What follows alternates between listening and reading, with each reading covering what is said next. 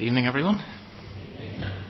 Uh, just before we turn to God's Word, just want to mention uh, I did this morning that, that next uh, Sunday night we're beginning a new series on the Ten Commandments. Next Sunday, there's a little flyer should be in all the seats. Uh, next Sunday night is just an introductory uh, service, and then we'll be spending ten consecutive weeks looking at the Ten Commandments in reverse. One of the young guys from Windsor, uh, Stephen, designed these uh, posters for us based on each of the Ten Commandments. So uh, we'll be working our way through those during the next 11 weeks. Let me just read two verses one from creation narrative, and then one from a New Testament letter. The Lord God took the man and put him in the Garden of Eden to work it and take care of it. Whatever you do, work at it with all your heart, as working for the Lord, not for human masters. Some of you uh, might have read this or come across it before. If your output, if what you give out exceeds your input, what you take in, then eventually the shortfall will be your downfall. Uh, I'm not sure who it was that first said it, but Tony Horsfall, who was one of the seminar speakers at New Horizon this year, he quotes it in his book, Working from a Place of Rest, which I know a few of you have been reading this summer. How many people have, have come across that book? Okay, just, just a couple.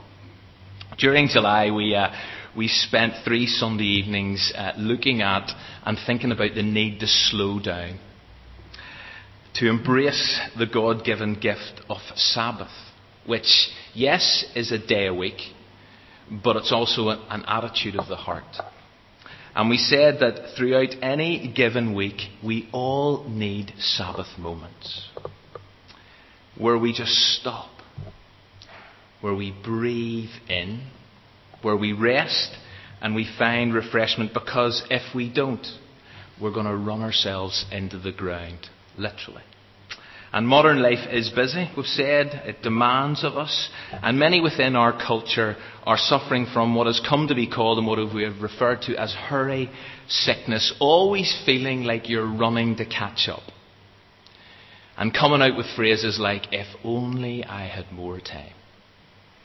And I know for lots of us uh, this series has struck a chord, but here we are on the last weekend of the summer.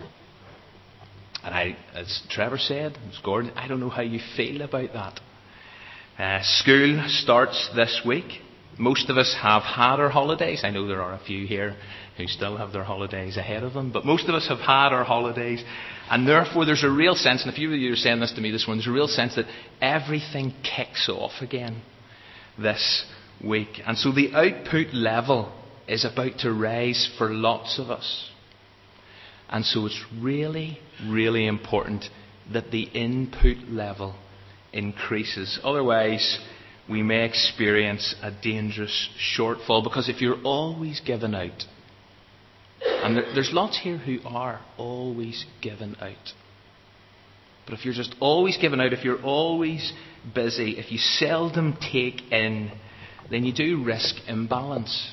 And if the gap between the output level and the input level continues to widen, then you'll increasingly just feel tired and stretched and drained and exhausted, and burnout may be a very real possibility.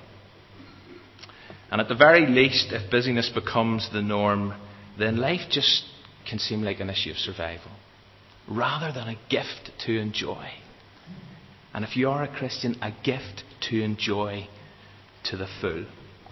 So tonight we are going to think about, uh, and, and, I'm not going to spend that long doing it, I realise the time. But tonight we are going to think about one key area of output that's connected to the two verses that I read at the beginning. But before we, we look at that key area of output, I want to give you two examples of input activities. Here are two things that I suggest we need if we're going to energize ourselves. That's these time with God, focused time spent with God and leisure. And in some ways, I'm recapping a little and adding some more. But you know, one of the core ways of taking in, of resourcing our lives, of being refreshed, is via time spent alone with God. Do you know, if you reach a place in your life, and, I know how I've done this, actually, I do this frequently. If you reach a place in your life where you're too busy to spend alone time with God, then you're too busy. Now, I know that you can spend time with God in a variety of settings, and this being one of them. There's, there's no doubt about that.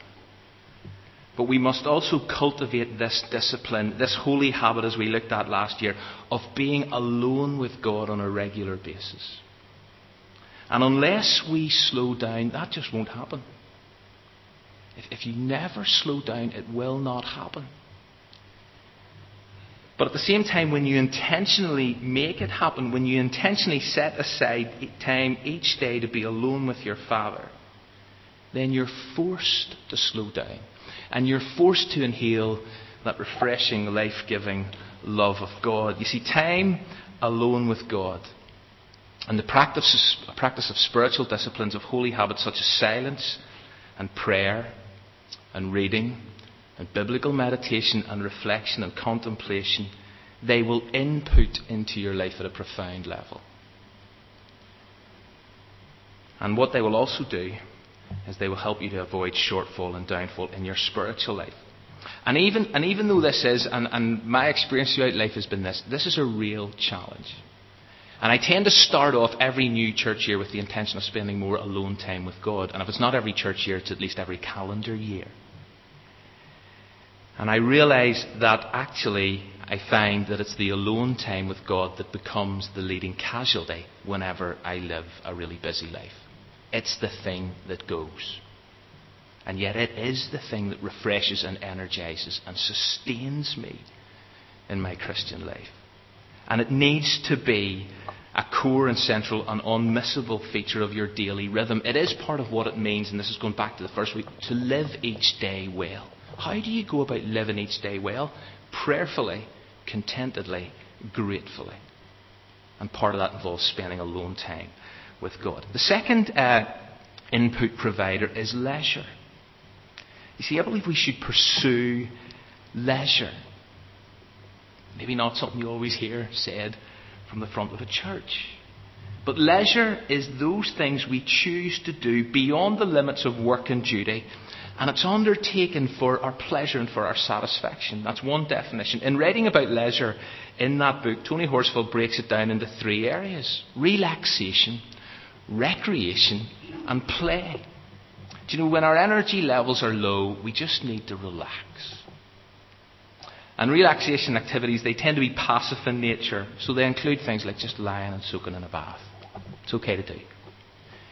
Watching a DVD, reading a novel, sleeping, just relaxing, resting. But recreation, on the other hand, it's generally active and involves the investment of some energy. And so things like sport for some people, going to the gym, gardening for some, walking, are all examples of recreation. Hobbies fall into that category. But in recreation, what you do is you focus on something else for a while. And in focusing on something else, as a result of that, your mind, your emotion, your body is renewed. And the third aspect of leisure is, is play. And we spent the whole Sunday evening thinking about that issue, and I've had some very interesting reactions to that. And I really do appreciate those who have fed back to me what you thought about a whole sermon on play. I really have appreciated the feedback. But while I was away and I did a little bit more reading on this, I came across this brilliant quote from a theologian and uh, a social reformer, and I can't pronounce his name, but this is what he said. The real joy of life is its play. Play is anything we do for the joy and love of doing it, apart from any profit, compulsion, or sense of duty. It is the real living of life with the freedom of feeling and self expression. Play is the business of childhood, and its continuation in later years is the prolongation of youth. Real civilization should increase the margin of time given to play. You see, you and I need leisure time. We need to relax. We need recreational activities in our lives that we do enjoy, and we need to rediscover play. And so, as we, we step into September this week, and as life gets busy again or busier uh, for many of us, then what I would encourage you to do is review what is it that you're doing that inputs into your life. As life kicks off again, as you start to output, what is it that you do that inputs into your life? And two key ways is time alone with God and leisure. Don't neglect those input providers. But let me just turn uh, to the one or the key output aspect of life that where, where we give out the most. Can anybody tell me where that is? Where do the majority of people give out the most? Work. Absolutely. The jobs we do. You see, most of us, many of us spend most of our awake time at work. Apparently, the average person spends 88,000 hours of their lives at work. But you might think, why think about work as part of a series on slowing down and Sabbath? Well, let me give you two reasons for that. And the first is this that we need to learn to work from a place of rest. This is absolutely critical. Because we often think about along these lines, and that is that we rest after or from work. That is not the way we have been designed. And we've got to go back to creation to discover this because on the sixth day, God created human beings. But isn't it really interesting that the very first thing Adam and Eve did on their first full day alive on planet Earth was what? They rested. The seventh day, day of rest. And it was from that launch pad and it was from that place that they then began to work. Now, God may have worked for six days and then rested on the seventh. He did. But in terms of the God ordained rhythm of life for us, the created, we have been designed to work from a place of rest. And so, whenever we do get this round the wrong way, and I think we often do, whenever we don't prioritise rest and Sabbath, then we inevitably hit problems. Because we work best, we work most effectively out of a place of rest. Whenever we pay attention to that input level, then we'll be much more fruitful and we'll live a much more balanced life. And when we neglect to slow down and when we try to work all the hours that God sends us, then we are heading for disaster. Or else what we end up doing is we end up living an unfulfilled and an ungodly life. Because it's not how He has created us. But apart from getting work in the right place or in the right order that we work from a place of rest, the second reason for including this in a series about Sabbath is to remind us of the importance of having and maintaining a right view of work, a biblical perspective. Because you see, in one sense, there's no point having a right view of rest and Sabbath and having a wrong view of work. And yet, so many people, I believe, do have a wrong, in a sense, theology of work. And in addition, if you have a wrong or slightly skewed view of work, what you find is you end up resenting your job. You end up resenting it. So, question for this evening How do you feel about your job? How do you feel about the work you do. A recent uh, study I came across revealed that most people live between a grudging acceptance of their job and an active dislike of it. Where do you sit? The same study also discovered that most people are obsessed with their jobs and work consumes them. And so what you find here is this real tension. But let's be honest, because there are some days whenever you love your job. And there's some days when you just don't. And Mark Buchanan, I don't know how many of you have been to the Bangor Missionary Convention uh, this week, but Mark Buchanan's one of the speakers. And in his book, The Rest of God, here's what he writes There are days you stretch out into your job like a wild horse, loosed after a tethering, thundering across open plains, gaining fresh strength with each stride. Other days, it's like dressing in wet denim or like having a root canal without anaesthetic. And the thing is, there's probably more of those latter type of days than we care to admit. But what we need to do is we need to get back to the creation narrative, to the book of Genesis, to the book of beginnings, to discover why is it that work sometimes feels the way it does. So let me read, and if you have a Bible, please turn to Genesis chapter 1.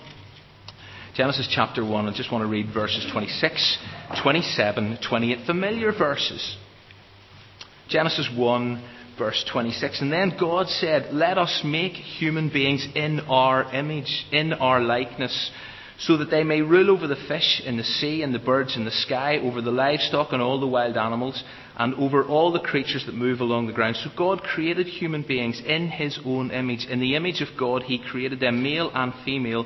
He created them, and God blessed them and said to them, Be fruitful, increase in number, fill the earth, subdue it, rule over the fish in the sea, the birds in the sky, and over every living creature that works in the ground. And the sense is that we, and we know this, we have been fashioned, we have been made in the image of the Creator. And here in Genesis 1, and as this goes on, we encounter a God at work who creates people to work. And so in Genesis 2:15, the verse I read at the very beginning, it says, "The Lord God took the man, he put him in charge of the garden of Eden, and what did he say to him? I want you to work it. And I want you to take care of it." And so pre-fall, before everything went horribly wrong and sin entered paradise, man worked. That was part of God's original plan for human beings. So any notion that work is the result of the fall needs to be deleted and erased from our minds and our understanding. Work is not a curse.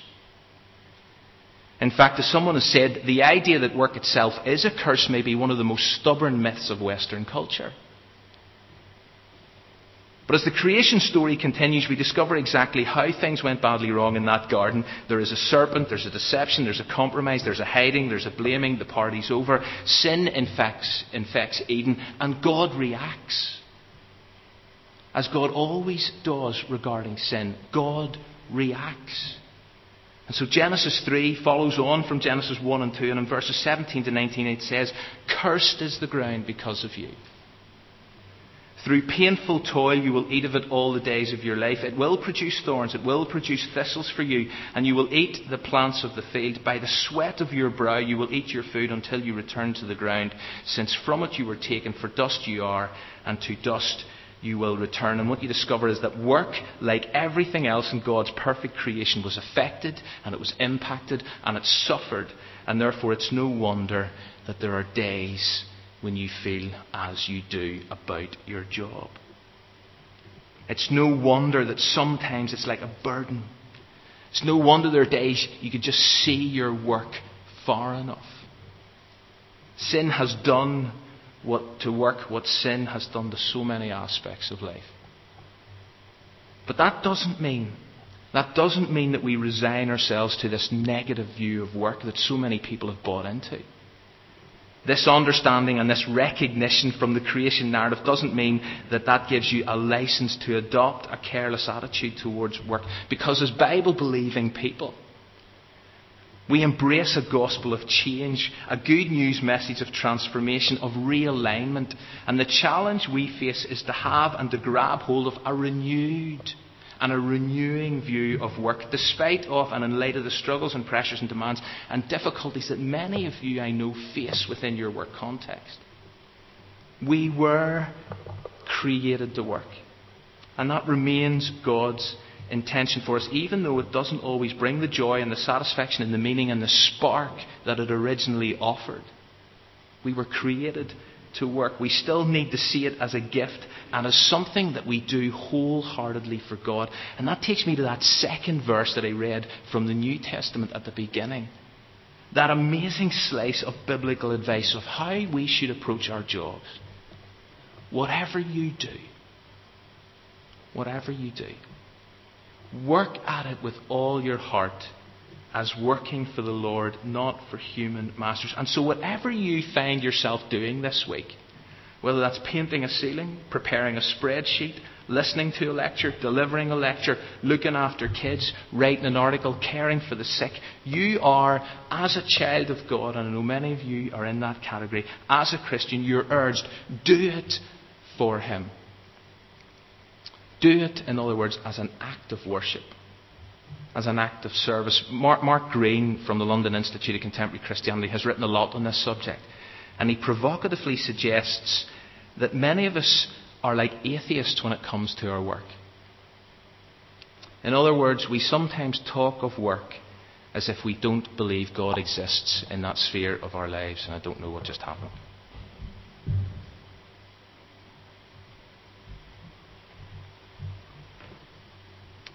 Work needs to be seen as a core and a central act of worship. That, that's how we need, that's the perspective we need. It's not just a job. What we do in those 38, 40, whatever hours this week, it's not just for the NHS. It's not just for that company. It's not just for those clients. What we do this week, whether paid or not paid, is for Almighty God. It is the Lord's work. And that's one of those deeply misunderstood and misused phrases and cliches in church world. Because whenever many people hear that someone is involved in the Lord's work, they immediately assume they must be a church minister, a church employee. They must be serving with a mission organisation or agency. It's a bit like that term, full time Christian work. And again, the perception is that that's somehow what I do, or that's what Gordon does. And we've got to adopt and maintain and guard a deeper, richer, and more biblical understanding of those phrases. We've got to accept and recognize that what all of us, all of us who are followers of Jesus Christ, do this week, whether in that words, uh, that office, that surgery, that classroom, that factory, or that home, that all we do is the Lord's work. Every one of us who follow Jesus are in full time Christian work. I don't for one moment believe that God values someone's work above someone else's. Not for a moment do I believe that. The issue is this, and here we get into a tricky one. What has God called you to do? And that may be to lead a church, to preach, to serve with Baptist missions, but equally it could be to design buildings, to teach kids, to balance books, or to make meals. God may call you into a different job. He may lead you in an alternative direction. And how God does that is the subject of a whole series of sermons. But until He does, until you hear that voice, then do what you're doing. And do it well. Do it wholeheartedly as if you were serving God. Listen to Paul's advice to Christians. I've nearly done. Paul's advice to Christian slaves who probably thought that now they were Christians, God's going to call me to do something different, something more important than being a slave. Slaves, oh, slaves, obey your earthly masters with respect and fear, and with sincerity of heart, just as you would obey Christ. Obey them not only to win their favour when their eye is on you, but like slaves of Christ, doing the will of God from your heart. Serve wholeheartedly as if you were serving the Lord and not men. And see, Paul was wanting these Ephesian Christians to adopt an alternative mindset to their work, to think differently. And remember what we said on week two of this series that if you're going, if you're going to live differently, you've got to learn to think differently. That's why Paul says we are transformed by the renewing of our minds.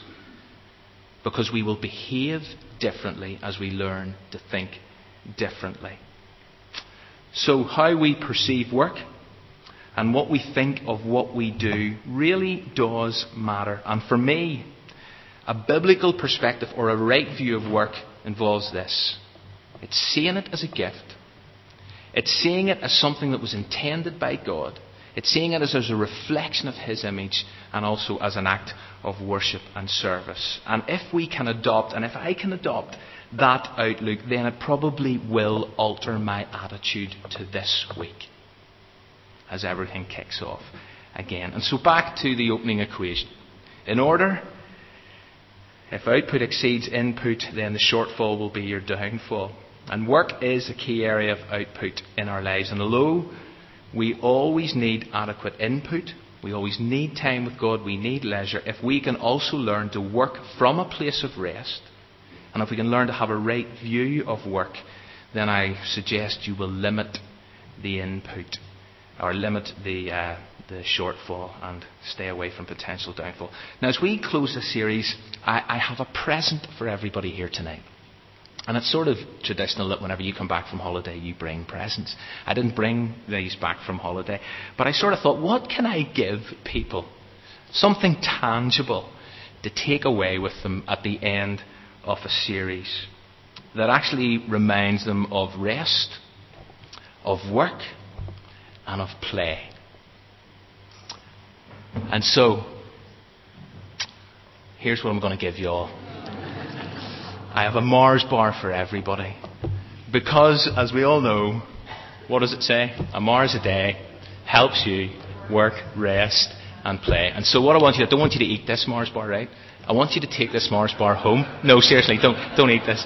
I'm actually not even sure I've got enough to go round, but anyway, because uh, I didn't expect this many. Uh, what I want you to do is I want you to take this home and I want you to set it somewhere. Okay, to set it office desk, somewhere just at home. And every time you look at it, just remember, am I having a right attitude about my work?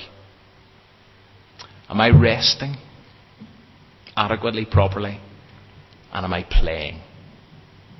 So you can grab one of these on the way out as you go this evening.